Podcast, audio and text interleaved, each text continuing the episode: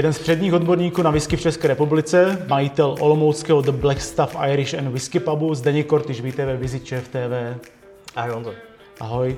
Nějakou chvíli už se známe, a jak sleduje tvoji práci, je její součástí vzdělávání zájemců ve whisky problematice.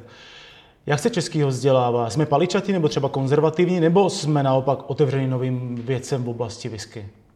Takhle já bych řekl, že se to mění, že noví konzumenti, noví klienti jsou hodně zvídaví. Jsou to lidé, kteří čtou různé blogy, navštěvují stránky a opravdu se snaží v té whisky vzdělávat. Takže takový ten názor někdy dřívější, že whisky se pije pouze tak, většinou to bylo špatně, že se pije z whiskovky a na ledu, anebo takové ty zažité vzorce, které jsme dříve měli.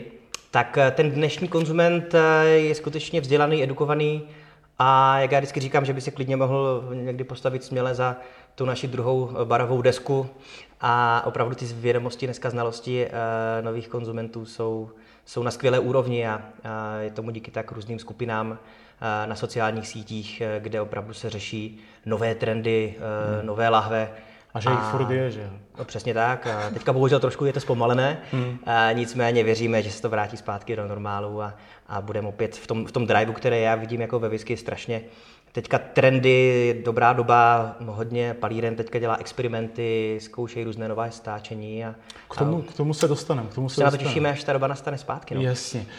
Člověk často slýchává takovou tu větu, že se musí konzument, nebo teda člověk, že se musí do whisky propít skrze rum. Je to klišé, nebo je to pravda podle tebe? Takhle je to, asi to může být tahle ta cesta určitě. A já bych spíš řekl všeobecně, že člověk se musí k těm dobrým věcem prodegustovat. Takže dneska třeba v tom našem whisky segmentu spousta lidí chce hnedka začít pít single kásky v sudové síle a úplně přeskočí takové ty základní věci, jako jsou blendy, jako jsou blended malt, což asi bych řekl, že člověk by se měl k tomu skutečně prodegustovat, aby mohl ocenit různé ty limitované edice, single kásky, a měl by si to napít přes tu základní produktovou řadu. Které jsou většinou jakoby líbivější a jednodušeji pochopitelný, je to tak? Je to tak a na druhou stranu vlastně díky tomu ta palírna je úspěšná, že má tu svoji desítku, která je top. A na to mnohdy někdy klienti zapomínají nebo konzumenti vždycky chtějí pořád jenom takové ty speciální limitky, ale já vždycky říkám, že tu slávu té palírně udělala ta její základní produktová řada. Takže to je to, co by měl mít člověk napito a potom se posunout eventuálně k těm nějakým limitovaným stáčením. Jasně, možná bychom mohli dodat, že ta základní řada většinou je i nejlépe finančně dostupná, asi předpokládám, nebo je to tak vesměs? Je tomu tak. Někdy teď se vydávají stáčení bez udání stáří, protože třeba některé palírny nemají tolik nastařeno v tom našem whisky segmentu. Se to vypilo prostě. Vypilo se to, některé oblasti jsou obětí vlastního úspěchu, víš, třeba Japonsko, kteří tím wood managementem, který neměli úplně dobře nastavený, tak vlastně se vyprodali z veškerých svých zásob a dneska trošku mají problém s tím, že mají veškeré stáčení bez udání stáří, takzvaný no age statement. Ale vrací se tam postupně a ono to chvilku potrvá. Jasně. K tomu se ještě dostaneme, k těm japonským whisky, to mě hodně zajímá osobně. A jak ale v této chvíli vypadá český whisky trh? Jsou to některé značky skutečně dominantní a naopak druhé okrajové, nebo je ten trh rozdělený v zásadě nějak plus minus v nějaké rovnováze? U nás, řekl bych, samozřejmě jsou tady velcí hráči, každá ta firma má trošku jinší strategii, některé firmy jdou hodně agresivní cenovou politikou, že to spíše to tlačí přes levnou cenu. Některé firmy jdou cestou, že investují do různých vzdělávacích programů. Takže každá ta firma má trošku jinou strategii. Samozřejmě ty velké značky jsou tady, řekl bych, asi podobné jako ve světě. A ten trh je nastaven tak, že samozřejmě je ten mainstream, takové ty základní, většinou blendované whisky. A potom se postupně v tom on-tradu, v těch barech, restauracích rozvíjí víc ten segment single maltů nebo třeba prémiových blendů. Jasně, to jsem se chtěl právě zeptat vlastně, co má rád český konzument whisky, je to, jaké druhy whisky my preferujeme v téhle chvíli, spíš jako sladší věci nebo nakouřený, Co máme rádi? To je dobrá otázka. To je dobrá otázka, úplně skvělá, protože řekl bych, že český konzument je trošku specifický tady v tomhle tom, že my máme rádi sladké věci, že jo. A když říkáme, že Češi ne, tak ten cukr milujeme všude i ve vínu. Je to tak. A zejména i ve tmavých destilátech máme rádi ty sladké rumy. Teďka bych nerad jako rýpal, jo? A do rumu. Je to hnedka můj druhý nejoblíbenější destilát. Určitě. Ale vidíme to i v konzumaci, že od těch rumů tak většinou fungují hodně ty sladké rumy. A já vždycky říkám, že když člověk ubírá toho cukru a potom skončí u těch suchých rumů, tak už se trošku dostává k té whisky. Takže proto já vždycky říkám, že je dobré, pokud člověk taky pije rumy, takže se časem propije k... Ty whisce? Teď jsem chtěl říct k té kvalitě, ale to by mi mohli rumaři teďka nařknout. Yes. Ne, jasně, k ty whisce. To už jsme vlastně jakoby chvilku před chvilkou rozebírali, ale teď se k tomu zase dostáváme. Vlastně, přesně jasně, tak, jasně. Takže to jako určitě máme radši sladší věci a ve whisky máme rádi takové ty nemoc výrazné chutě. A ono se to trošku mění teďka s nástupem, že je hodně populární nakouřená whisky, která jasně. v posledních letech má i v Česku velký boom.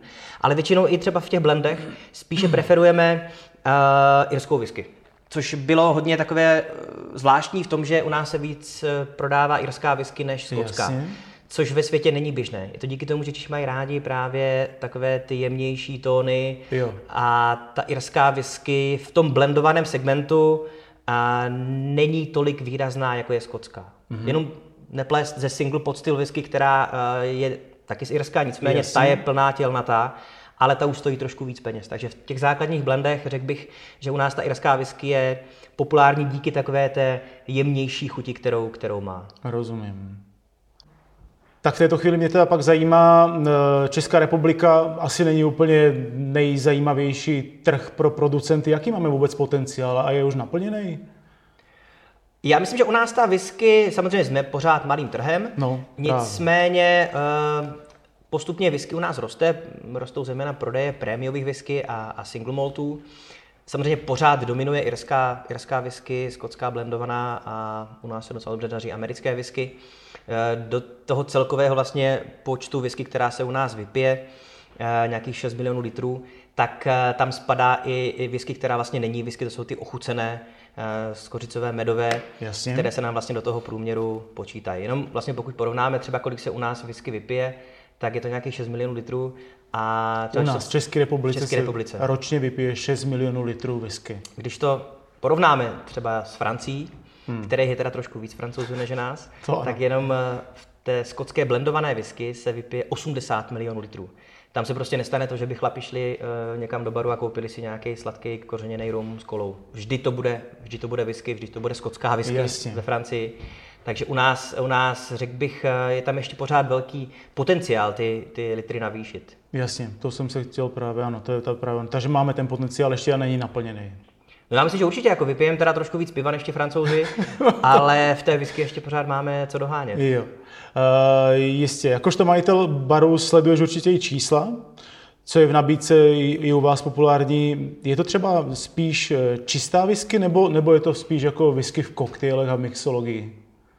Já vidím ten trend, samozřejmě koktejly určitě, klasické drinky fungují velice dobře, nebo různě stařené koktejly v soudku, tak to funguje parádně, nicméně vidím i ten trend teďka větší v tom, že lidi zkoušejí starší whisky, platí to pravidlo, že pijeme méně, ale kvalitněji a hodně lidí zkouší různé nové vydání a úplně u nás se nedá v tom whisky baru přesně říct, co u nás teď hodně funguje, nějaká značka, nějaká palírna.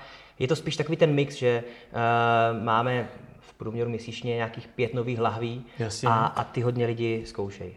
A to je spíš jako samostatnou whisky, ne do drinku, jako do míchaných drinků, myslím. Pokud je to v tom segmentu single malt, tak tam samozřejmě je většinou ten servis do blenkérnu nebo do degustační skleničky. Ano. Pokud třeba je to segment blendované whisky, tak ty blendované whisky díky příznivější ceně, tak jsou skvělé samozřejmě do koktejlů. Takže hodně lidí, pokud třeba je to nějaký nový blend, tak zkouší z toho klasické drinky jako Robroy, Boulevardier a tam zase je ten trošku jiný přístup u tady těch blendovaných whisky. Dobrá. No a jakou whisky máš rád ty sám? Jakou piješ whisky ty? To je taky dobrá otázka. Ono záleží podle počasí. Každý večer jinou. Přesně tak. Ono záleží podle počasí, záleží podle toho, jaký má člověk den, jaký má rozpoložení. A je to jako s hudbou. Někdy prostě člověk si chce pustit popík, někdy máš náladu na pořádnej nářez rockovej. Jasně. Takže to samý s tou whisky. Teďka třeba dneska je trošku jako pěkně sluníčko, tak dneska bych volil nějaký třeba ovocnější Speyside. Něco lehčího. Takhle, když někdy ho prší, tak člověk si nalije klidně ostrovní nějakou Islu, nějaký kouřík, ještě třeba v nějaké silnější sudové síle, tak to je naprosto skvělý. Jasně, to je stejně jako s koktejlem třeba, že vlastně na léto máš jako radši spíš něco lehčího, svěžejšího, když to jakoby v zimě si dáváš spíš jako těžší drinky. Přesně tak a navíc ještě, že whisky ideálně pairing s jídlem, takže tam se to dá krásně napárovat s jídlem, teďka docela taky trend párování whisky s jídlem a krásně to spolu funguje. Whisky je vlastně zásadní určitě destilát i pro celosvětově.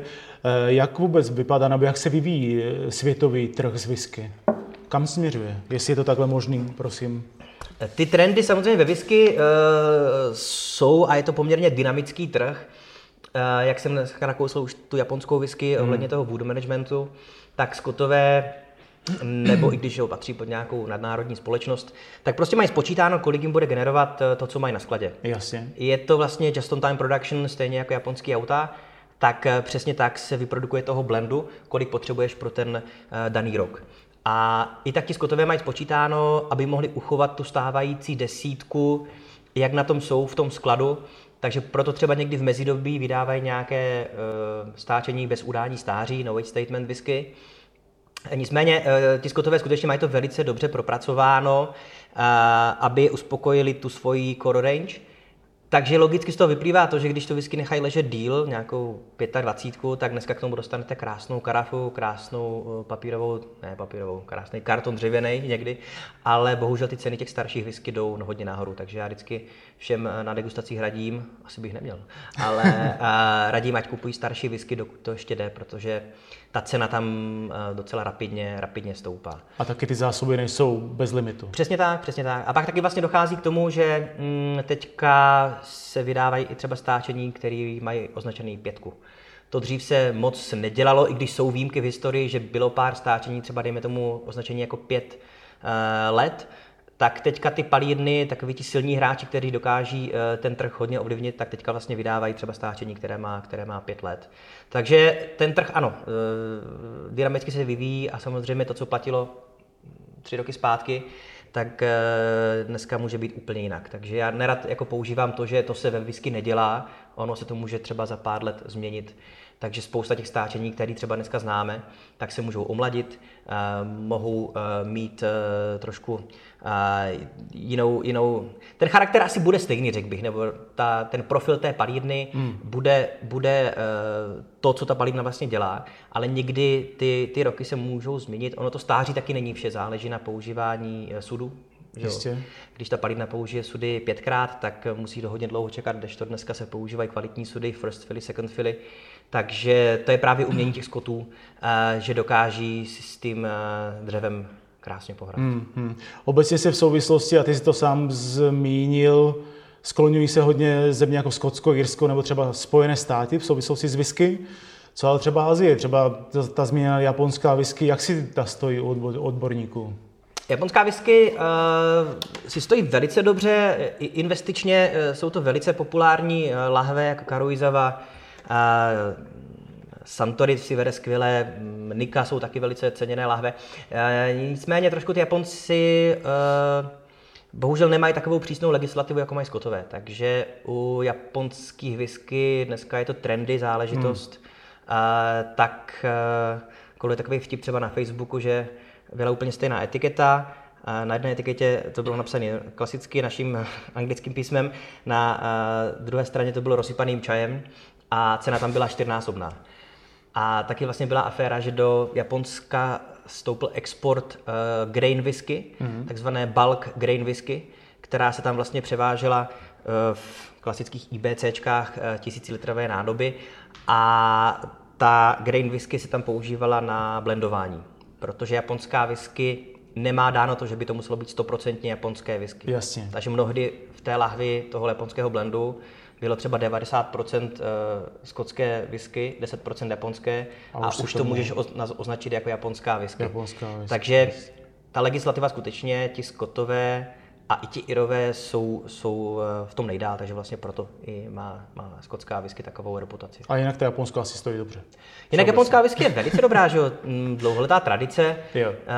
Masataka Takezuru, když se vypravil 1923 do Skotska, tak vlastně skopíroval ten produkční proces, přenesl to do Japonska, tak vlastně ten destilační proces je totožný a tou japonskou precizností ta japonská whisky je skutečně proto velice, velice ceněná. Rozumím. Mám pocit, že producenti whisky celkem rádi dělají limitované edice, limitky, ať už každoročně nebo k různým příležitostem. Je to spíš jako záležitost marketingu, nebo se dá na tom i vydělat? S těma limitovanými edicema se začalo asi 10 let zpátky. Aha. Řekl bych takový ten jako velký boom těch limitek. Jsou to vlastně lahve, které jsou k whisky festivalům, nebo jsou to lahve k výročí palírny. Přesně tak. A dnes skutečně palírny zjistili, že jim to dokáže generovat krásný cashflow. A těch limitovaných edicí je skutečně víc a víc. Už to někdy trošku ztrácí na té hodnotě v tom, že dneska je limitovaná edice třeba, já nevím, 70 000 lahví ten release, což je poměrně velké číslo. To je. Dříve ten release byl 2500 lahví a to byla skutečně limitka. Dneska ty limitky jsou někdy kolem, že 100 000 a je tam napsané jako limited edition, takže už to vlastně není taková limitovaná záležitost. Ale generuje to zisk, teda jistým způsobem. Tady vidíme, že to propojení do světa filmu, vidíme propojení do světa hudby, takže dneska spousta palíren jde i tady tou cestou, že osloví takhle nové klienty a v podstatě takhle získávají nové konzumenty. Jasně.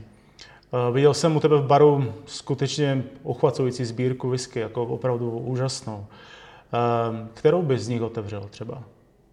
No teďka je ideální doba, že jo? Teďka jak je zavřeno, tak teďka spousta dobrých lahví se otevřelo. A to je těžko říct, jakože některá láhev pro tebe má hodnotu nějakou sentimentální, že třeba si byl na svém prvním festivalu na Islay, takže máš k tomu nějakou takovou svoji vzpomínku. A to bys nikdy neotevřel? Ale nikdy jo, určitě. Ta láhev, já si myslím, že je to pouze whisky, by se neměla moc přeceňovat zbytečně, je to prostě krásný společník, ale je to pouze pořád jenom whisky, takže myslím si, že by se ty láhve měly pít. Nejenom sbírat, nejenom dávat do vitrinky, ale také konzumovat a otvírat a zkoušet. Spousta velikánů třeba jako české barmanské scény, jako třeba Vašek Bojíř nebo Martin Žufánek, říkají, že prostě že nemá ten alkohol, že ten se má pít. Takže máš to tak stejně, já si teda předpokládám, že...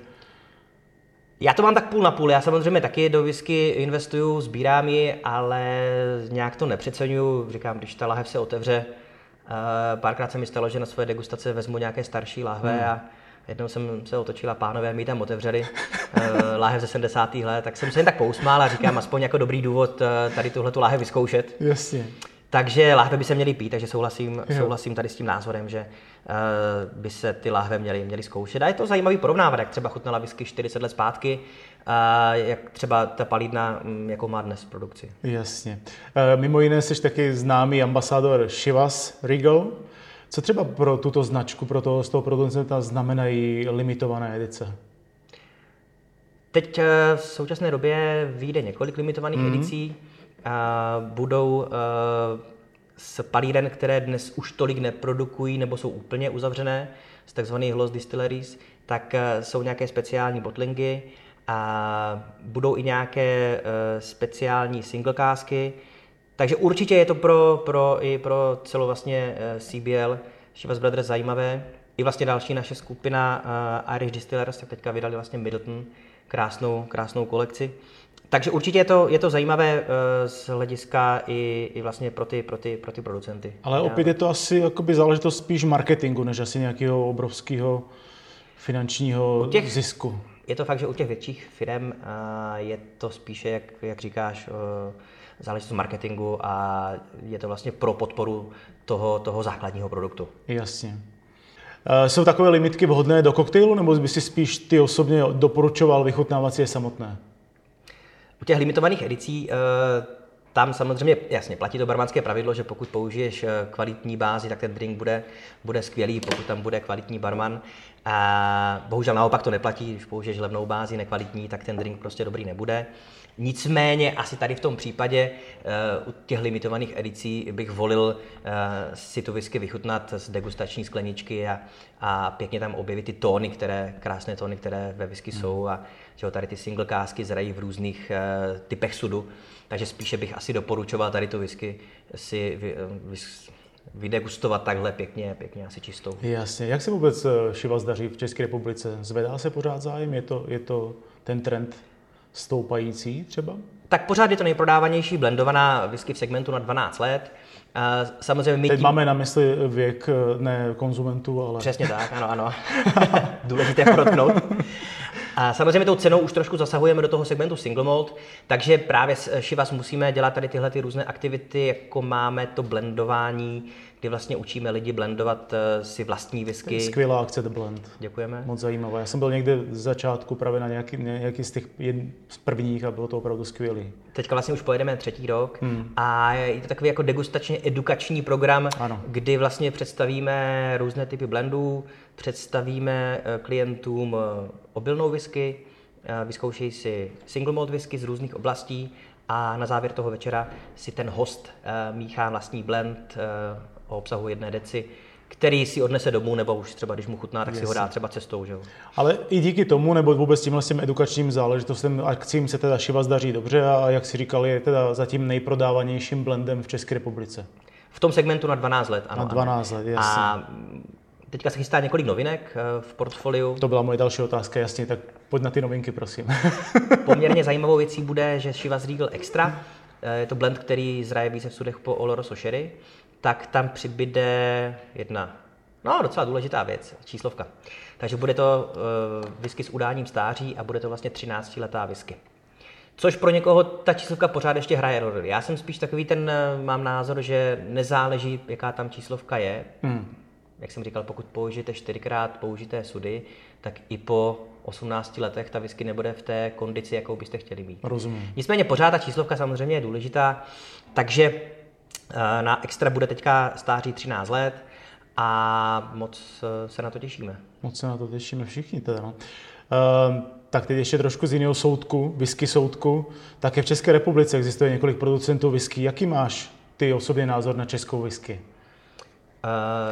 Já jsem spíše pozitivní člověk, takže určitě jako všem producentům fandím a přeji jim jen to dobré. Whisky má jednu dobrou věc a tím je ta přísná legislativa. A pokud ten producent to dělá transparentně, pokud odhalí všechno to, jak to vyrábí, tak si myslím, že i v té naší viskové komunitě má dveře otevřeny. I vlastně u nás třeba v baru měli jsme několik degustací české whisky a nejsme takový, že bychom říkali pouze jenom Skotsko nebo Irsko. A naopak jsme rádi za producenty v České republice. A řekl bych, že je to taková ta lokální věc, že je to takový ten patriotismus, že naopak jsme rádi, když je něco dobrého agor ve whisky segmentu vyprodukováno i v České republice. No dobrá, ale tak máme vůbec jakoby vhodné podmínky pro její výrobu, ty whisky? Já myslím, že máme, tak dokážeme vyrobit, že slad díky pivu. My Češi umíme destilovat, že tady dokážeme dřevo vydestilovat. Máme schopné lidi, umíme vyrobit sudy, takže v podstatě tady ty předpoklady máme. Asi nikdy nebudeme mít 128 palíren jako ve Skotsku, ale myslím si, že pár producentů tady může, pokud tu whisky budou dělat poctivě, tak si myslím, že se můžou uchytit. Tak moc děkuji za rozhovor. Zdeněk Kortyš byl hostem Vizit ČFTV. Moc krát děkuji a se daří. Já děkuji. Díky moc.